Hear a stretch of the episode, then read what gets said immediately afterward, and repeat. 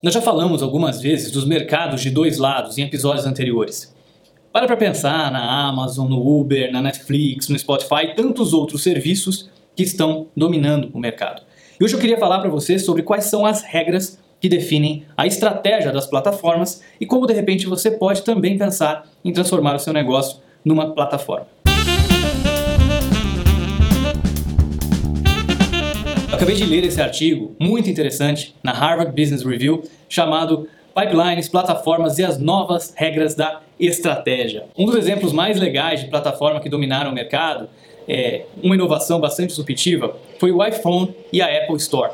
E foi o que a Apple fez de transformar o celular numa verdadeira plataforma em que empresas, desenvolvedores poderiam criar aplicativos para que os consumidores pudessem utilizar esses aplicativos, em vez de ficar responsável por ser a única fornecedora desses aplicativos, como era na época as outras opções que a gente tinha de celular no mercado.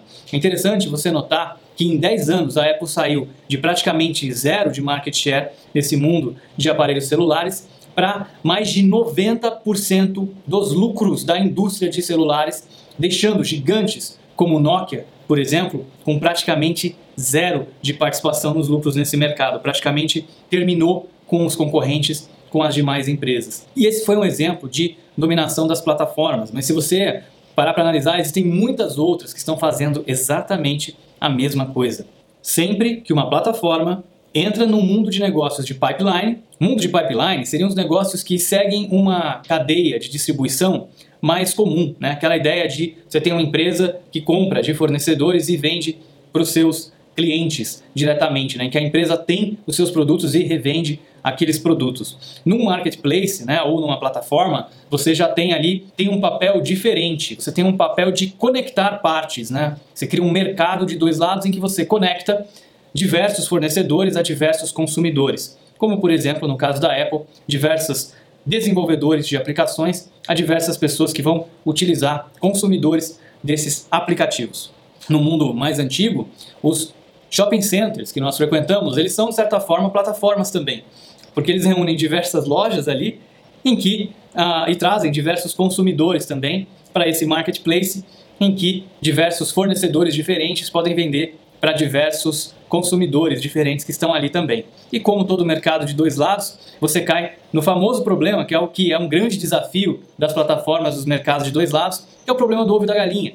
Porque quanto mais gente você tem desse lado do mercado, mais interessante você torna para esse outro lado do mercado. Então, no shopping center, quanto mais gente frequenta aquele shopping center, mais interessante para os lojistas se torna aquele shopping center. E quanto mais lojas legais você tem naquele shopping center, mais interessante é também para o consumidor visitar aquele shopping center. Da mesma maneira acontece em todas as plataformas. Se você vai comprar, por exemplo, uma mercadoria num website de marketplace, você quer encontrar os produtos, os melhores produtos possíveis. Então, quanto mais gente está lá vendendo produto, melhor é para você. E quanto mais gente está procurando produtos ali, melhor também para quem está anunciando seus produtos. Pensa, por exemplo, na Viva Real, que é uma startup que a gente tem aqui no Brasil de imóveis. Da mesma maneira, quem vai anunciar os seus imóveis lá se torna mais valioso para quem vai anunciar quando você tem muita gente que está buscando comprar ou alugar imóveis na plataforma.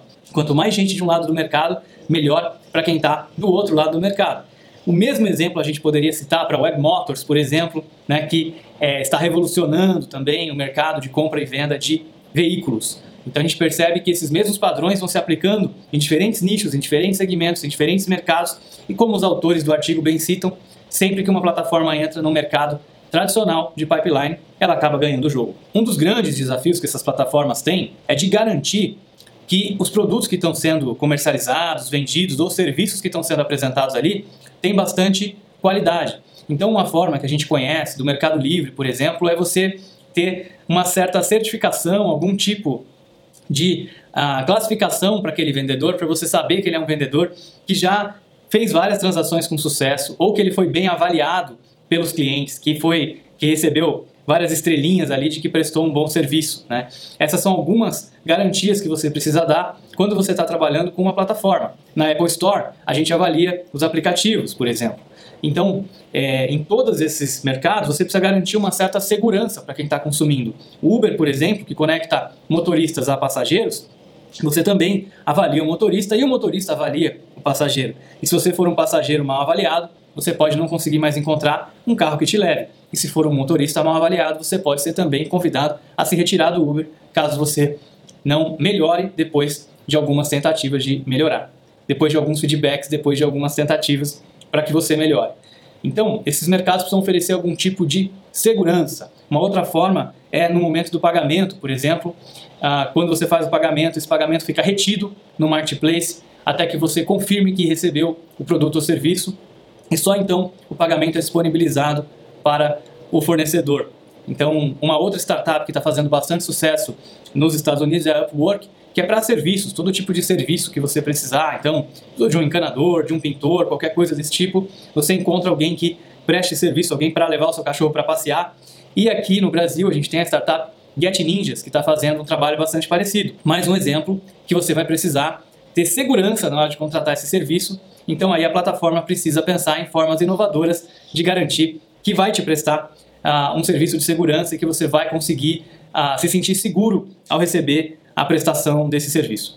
Um outro problema que enfrentam as plataformas, além dessa questão de ter que garantir uma segurança, porque elas não têm controle sobre quem está oferecendo, prestando serviço ou vendendo produto, é a questão também de bypass, né? de você, por exemplo, pensa nessa startup Upwork ou Get Ninjas, de você conhecer ali o prestador de serviço e da próxima vez você, em vez de usar o produto deles, a plataforma deles, você contratar direto o prestador de serviço. No caso do Uber, imagino que você pegaria ali o contato daquele motorista e combinaria de ele te pegar todos os dias na sua casa e te levar até o trabalho em vez de chamar um carro no Uber. E o que, o que os autores citam que aprenderam depois de investir em muitas startups que são plataformas é que a melhor forma de você resolver esse problema não é tentando punir as pessoas que fazem isso, mas sim tentando criar benefícios, incentivos na plataforma para que não seja interessante que as pessoas façam isso.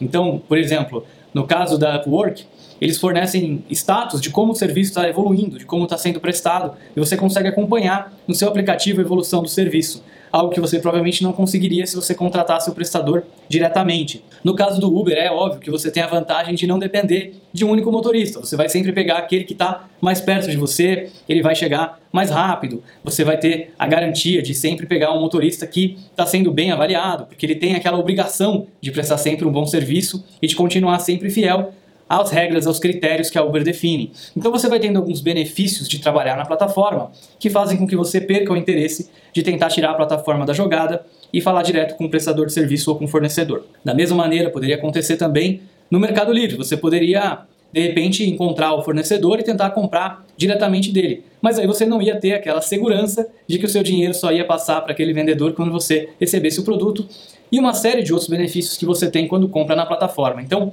o que as plataformas têm feito é oferecer uma série de vantagens para que você não tenha incentivo nenhum de fazer o bypass e procurar o fornecedor diretamente, sem passar pela plataforma. E um outro desafio que muitas vezes as plataformas enfrentam é o desafio de regulamentações. Então, a gente viu a confusão que deu de Uber e táxi aqui em São Paulo, por exemplo, porque os táxis são regulamentados. Em alguns países, o Airbnb, que está substituindo né, a questão dos hotéis, você consegue encontrar um lugar para se hospedar e você consegue esse, esse local para se hospedar também. Pessoas oferecem suas casas ali para que você se hospede. É, e aí, os hotéis têm que pagar algumas taxas especiais para a cidade para poder hospedar as pessoas. E aí, será que o Airbnb também tem que pagar essas taxas? Será que não? Cai mais ou menos no mesmo problema de licenciamento do táxi. E muitas startups, então, é, que são plataformas, enfrentam problemas assim. E o que é mais difícil é que essas regras são locais muitas vezes nem só uma questão de países diferentes, mas cada município pode ter regras que são um pouco diferentes e aí tem um grande desafio de você conseguir lidar com essa regulamentação que é diferente é, em diferentes cidades, em diferentes estados, em diferentes países. Se você quiser saber mais sobre como lidar com esse desafio de plataforma, como você pode tentar transformar o seu negócio numa plataforma e como lidar com cada um desses riscos, desse problema, recomendo bastante a leitura desse artigo na Harvard Business Review. Eu vou deixar para você a referência dele aqui nesse episódio. Espero que tenha gostado desse bate-papo sobre plataformas. Não esquece de deixar aqui o seu comentário no vídeo, compartilha com alguém que você acha que pode se beneficiar desse conteúdo. Muito obrigado e até o próximo episódio.